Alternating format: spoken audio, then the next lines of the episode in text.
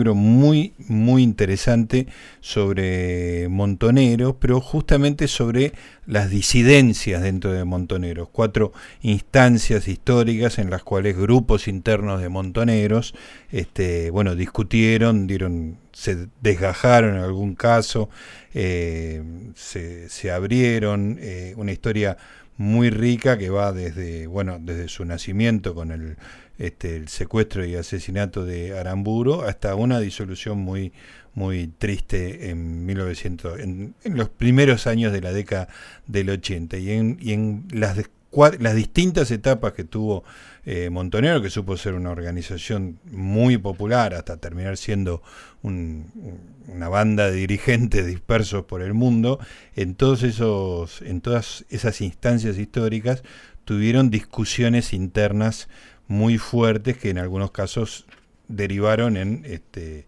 eh, desgajes de, del tronco principal. La autora es Daniela Slipak. Habíamos leído de Daniela justamente, lo habíamos usado también, el libro sobre las revistas montoneras, que también cómo la organización construyó su identidad a través de las publicaciones, y hemos leído con muchísimo interés discutir montoneros desde adentro. Daniela la tenemos en línea. Daniela, ¿cómo te va? Gustavo Noriega te saluda. Hola Gustavo, ¿cómo estás? Muchas gracias por la invitación y un saludo a la audiencia. Muchas gracias a vos para charlar un, un domingo a la tarde un ratito. Contame un poco, bueno, este es, es un trabajo académico muy riguroso, este, que ya tiene, digamos, dos libros publicados, los dos, por lo menos que yo conozca, en siglo XXI, las revistas montoneras y, este que vamos a conversar ahora. ¿Cómo nace tu interés? Vos sos joven, yo un poco viví la época de montoneros. Este, ¿Dónde nace tu interés personal en montoneros como objeto de estudio? Bueno, eh, yo comienzo a estudiar sobre los 70 y sobre montoneros en el 2007, por ahí, o sea, hace varios años. Eh, gracias por lo de joven igual. Más joven que yo seguro, así que no. en, digamos, con, acompañando, si se quiere, eh, como pasa con cualquier investigador investigadora, con ciertas, ¿no? Con ciertos desplazamientos de la memoria social y política y lo que fueron eh, durante el ciclo kirchnerista ciertas políticas, cierta reinstalación de, los años 70 con políticas de, memoria y de justicia. Entonces, este, yo ahí estaba definiendo un poco mis, mis temas de trabajo, siempre me interesaron cuestiones relativas a, a, los procesos revolucionarios, a la violencia política y bueno, este, entre eso y un poco de, de arbitrariedad que tiene toda selección de, de tema de trabajo. Este, me dediqué a hacer, como, como vos eh, bien contaste en la, en la introducción, primero un trabajo más que nada sobre lo que era, lo que fue la línea oficial, ¿no? eh, en, las, en esas revistas montoneras, a partir del análisis con desde determinadas eh, herramientas de los estudios políticos de lo que fueron las revistas principales de la organización. Y después, eso derivó en, mi, en mis tesis de maestría y doctorado. Y después, este, para continuar como, como en, mi investigación, mi proyecto de investigación en CONICET, me aboqué a trabajar, a restituir, si quieren, las discusiones, que son estas, eh, particularmente estos cuatro grupos disidentes que se fueron, eh, os decías, desgajando, ¿no? O separando o rompiendo a lo largo de lo que fue la década de, esa organización político-militar que efectivamente fue muy popular en su momento. Y justamente esa, esa distinción me parece que es interesante en distinguir dos de dos, digamos, ¿no? Porque las dos últimas este, rompimientos este, que tienen que ver con montoneros ya después del golpe militar, que están en el exilio, tienen como algunas características parecidas, este, la del 79-80 y la del 80-82. En cambio, las otras dos son de Montoneros ya eh, siendo una organización de masa, digamos, ¿no? Yo un poco despectivamente dije, eran como algunos dirigentes esparcidos en el mundo este, en el exilio, pero cuando se separa la columna José Sabino Navarro y cuando se separa la JP Lealtad, era un momento de auge de ellos. Así que ahí la, discrepancia es más interesante todavía, ¿no? Porque no es en la decadencia, por decirlo en términos dramáticos, ¿no? Eh, sí, sí, quizás yo no lo diría en esos términos, pero efectivamente, digamos, son eh, cuatro momentos y, sobre todo la distinción que haces, ¿no? Digamos, uno son los, primeros 70, digamos, donde sucede la primera disidencia que es eh, Montoneros eh, Columna Sabino Navarro, que aparece diría entre fines del entre el 72 y el 73, digamos que es el momento donde la organización amplía sus redes, este, amplía eh, popularmente sus redes, tanto sus, cuadros militares como sus, sus cuadros eh, territoriales, legales, universitarios, etcétera, etcétera. Eh, entonces, esa primera disidencia surge en ese momento, sobre todo con asiento en Santa Fe y en Córdoba.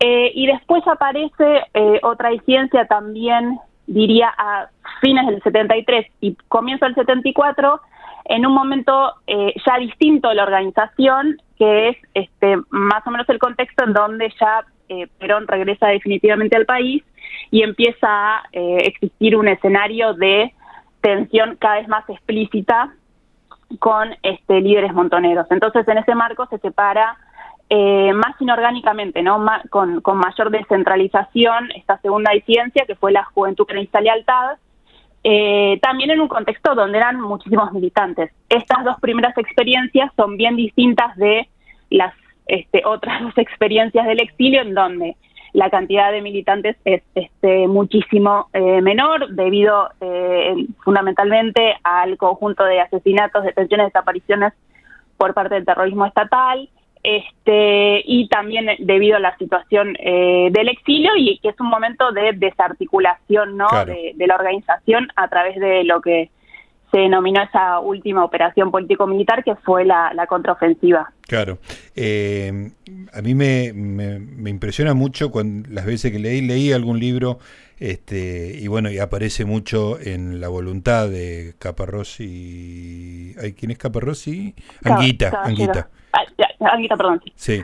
Em, en la, Juventud Lealtad, la, la JP Lealtad, ahí había mucha gente muy interesante. Uno piensa en Horacio González, por ejemplo, nada más y nada menos, pero este, ahí el asesinato de Rucci tiene un, es como un, un suceso puntual mucho más fuerte que en todos los demás casos en que, digamos, hay como un cuestionamiento a ideas generales o a, cosas como vos decís, este, el hecho de apartarse de lo inicial o hacerse demasiado militar. El asesinato de Rucci me parece que fue como un, un desencadenante un poco más fuerte, ¿no?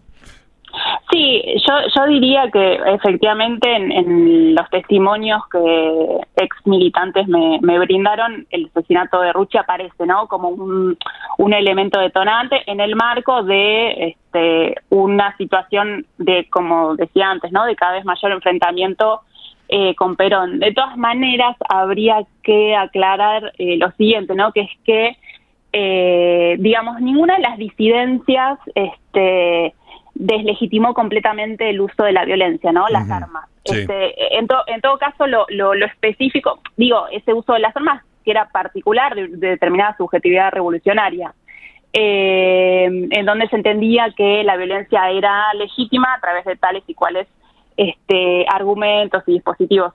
Eh, pero si bien es cierto que esa segunda licencia, que es la lealtad, este, se opuso particularmente eh, a ese uso de las armas, ¿no? En, en, el sentido también de ir en contra de determinados planes que en ese momento tenía Perón.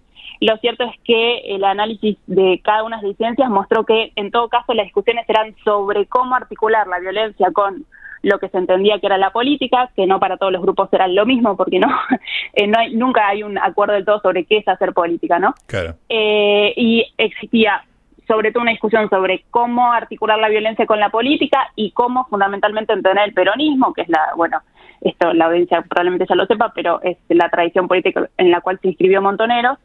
Eh, eh, y las discusiones fueron mucho más sobre eso que sobre un sí o no, ¿no? A la, al uso de las armas o a la violencia.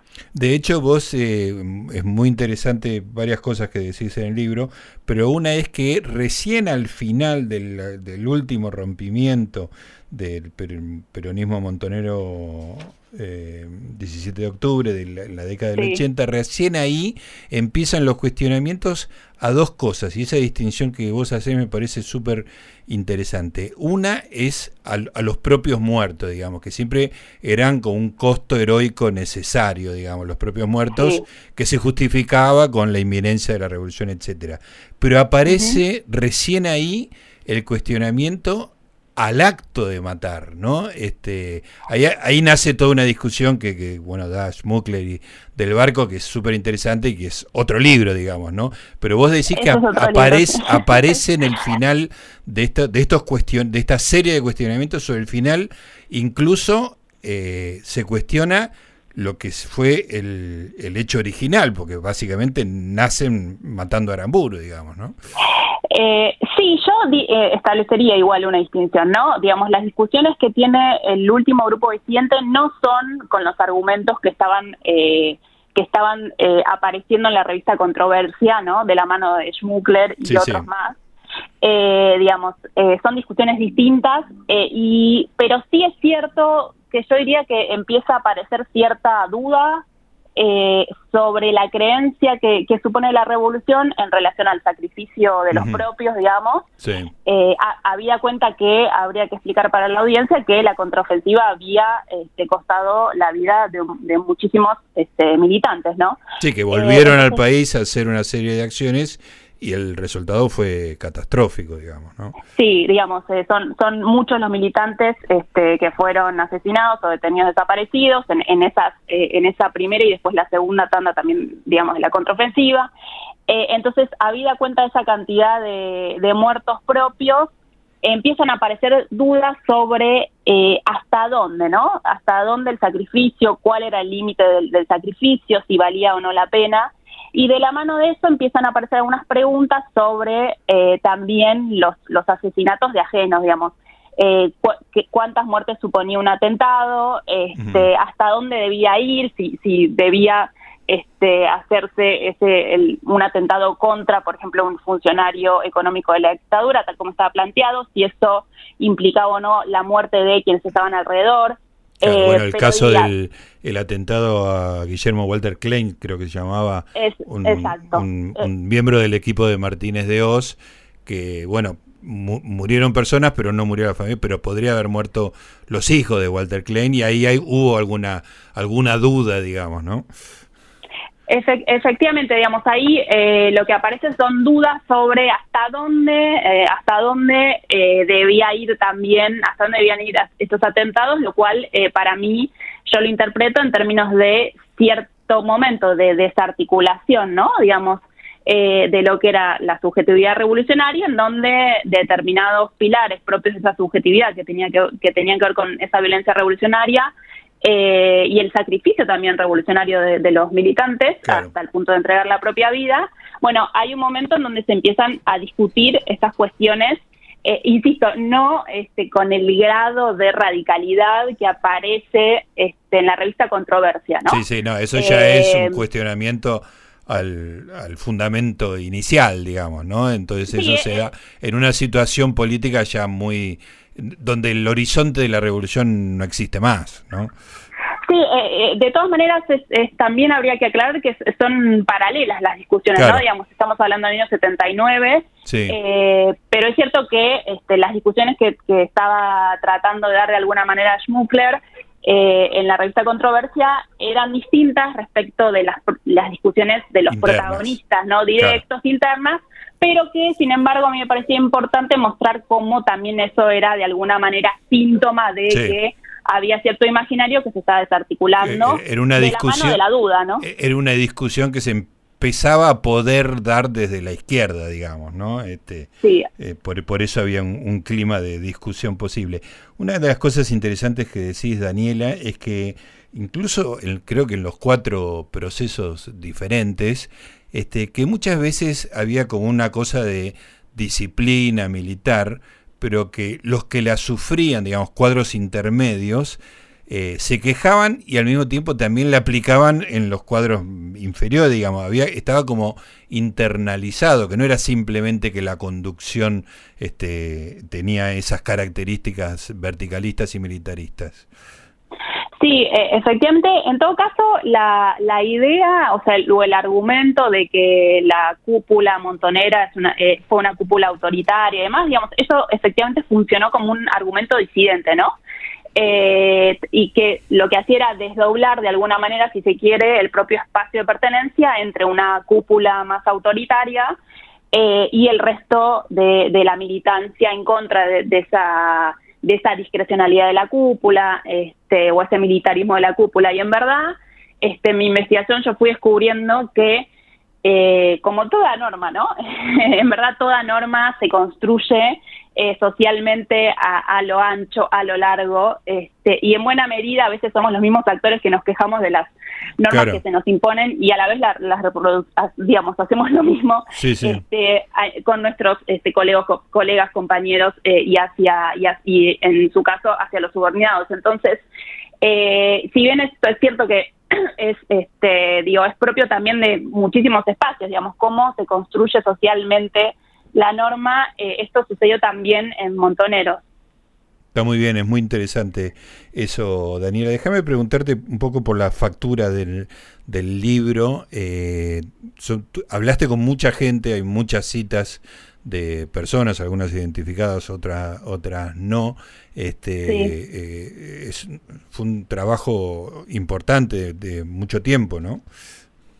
Sí, eh, comencé en 2016, este, o sea, cuando terminé mi tesis doctoral, eh, fui definiendo un nuevo problema de investigación, eh, que fue estos cuatro grupos disidentes, y desde ahí comencé a hacer este, entrevistas, eh, y las que utilizo en el libro son 16 eh, entrevistas, algunas a pedido de los entrevistados, entrevistadas van con seudónimo, otras a pedido también de ellos y ellas van con el nombre. Eh, y complemento ese trabajo con eh, fuentes escritas, es decir, con eh, publicaciones oficiales y disidentes, con comunicados este, y con algunos documentos internos de la organización. Me, llamó la atención porque la, la bibliografía que mostrás es muy, es muy rigurosa. Hay estoy improvisando un poco la pregunta, teneme, un poco de paciencia. Este, digo, hay como dos, dos niveles de literatura sobre la década del 70. Una es este, esta, que es académica, eh, vos sos muy rigurosa con las citas, incluso cuando tenés un testimonio oral dejás todos los titubeos, o sea, como que este, te, dejás, no querés modificar nada de lo que se dice, hay como un, un rigor muy, muy fuerte. Por otro lado, hay una literatura comercial en el sentido de que son libros, digamos, que ya no, no tienen el lugar de este, que por ahí son los libros del siglo XXI, sino que son libros de, digo, para dar un ejemplo este, muy, muy representativo, que yo, como recuerdo de la muerte de Bonazo, digamos, ¿no? Este, que, para mí fue el, el primer libro que leí sobre el tema y me, me, me enfermó al punto que creo que leí el 90% de lo, de lo que se escribió. Este, me enfermó en el, en el sentido del interés, ¿no? Este, es, esa literatura, digamos, ¿no la considerás vos? No, ¿No está dentro de tu trabajo académico? ¿No es una fuente eh, confiable o, qué problema tiene? yo la tomo, eh, no diría problema, digamos, eh, la tomo como investigadora como una fuente en todo caso testimonial. Es decir, eh, la, analizo, digamos, los trabajos de, de Bonazo, digamos, y, y hay otros, hay, hay muchísimos eh, otros eh, que son similares que no cumplen de, de, alguna manera, no tienen por qué hacerlo, ¿no? Sí, sí. Este, pero que no eh, reproducen las reglas, este, lo que es la mm. investigación académica y que en todo caso yo las, los tomo como, como fuentes este, primarias de alguna manera, que son testimonios que en todo caso yo este, a veces los utilizo porque, por ejemplo, tomo porque ayudan a la propia investigación. Entonces hay algunos libros, por ejemplo, de este, quienes formaron parte de eh, alguna de las ciencias que los tomo de alguna manera como un testimonio más, ¿no? Eh, en los casos en que no, por ejemplo, no conseguí entrevista este, pero no, no diría que tienen problemas, sino que simplemente, bueno, tienen, es otro, sí, es, otro, registro, claro, sí, es, otro, claro. claro. Eh, para mí son trabajos testimoniales y tienen su valor en, en ese sentido, pero son en general trabajos que están dedicados a hacer un eh, trabajo de memoria, ¿no? Digamos, hacer una reelaboración memorial, identitaria y demás. Pero eh, puede ser, esto ya es curiosidad pura por el laburo, digamos, pero puede ser un disparador, digamos, lees algo en la biografía de Galimberti y esto te lleva a buscar una, a vos a hacer una entrevista que, que salga de ahí, por ejemplo, ¿no? Es eh, un ejemplo imaginario. Claramente, sí, porque tienen información, este, digamos, hay, información ahí en los testimonios, lo que pasa que como con todo testimonio, este, uno tiene que hacer un, trabajo con cierta vigilancia epistemológica en relación a las capas de la memoria, ¿no? Digamos, no, es lo mismo el, la década, el año en el cual ese testimonio se produce que eh, la producción de ese testimonio en el, momento, de los hechos, claro. Perfecto. Daniela, eh, se me pasó demasiado rápido el, tiempo, muy interesante tu laburo. Espero que sigas publicando, así podemos seguir eh, charlando sobre estos temas. Gracias. Bueno, Gustavo, muchas gracias por el interés y un saludo a la audiencia. Hasta luego. Ah, ahí estaba Daniela Slipak, discutir montoneros desde adentro del siglo XXI. El top indicaba las 18.30, momento de noticias en CNN Radio Argentina.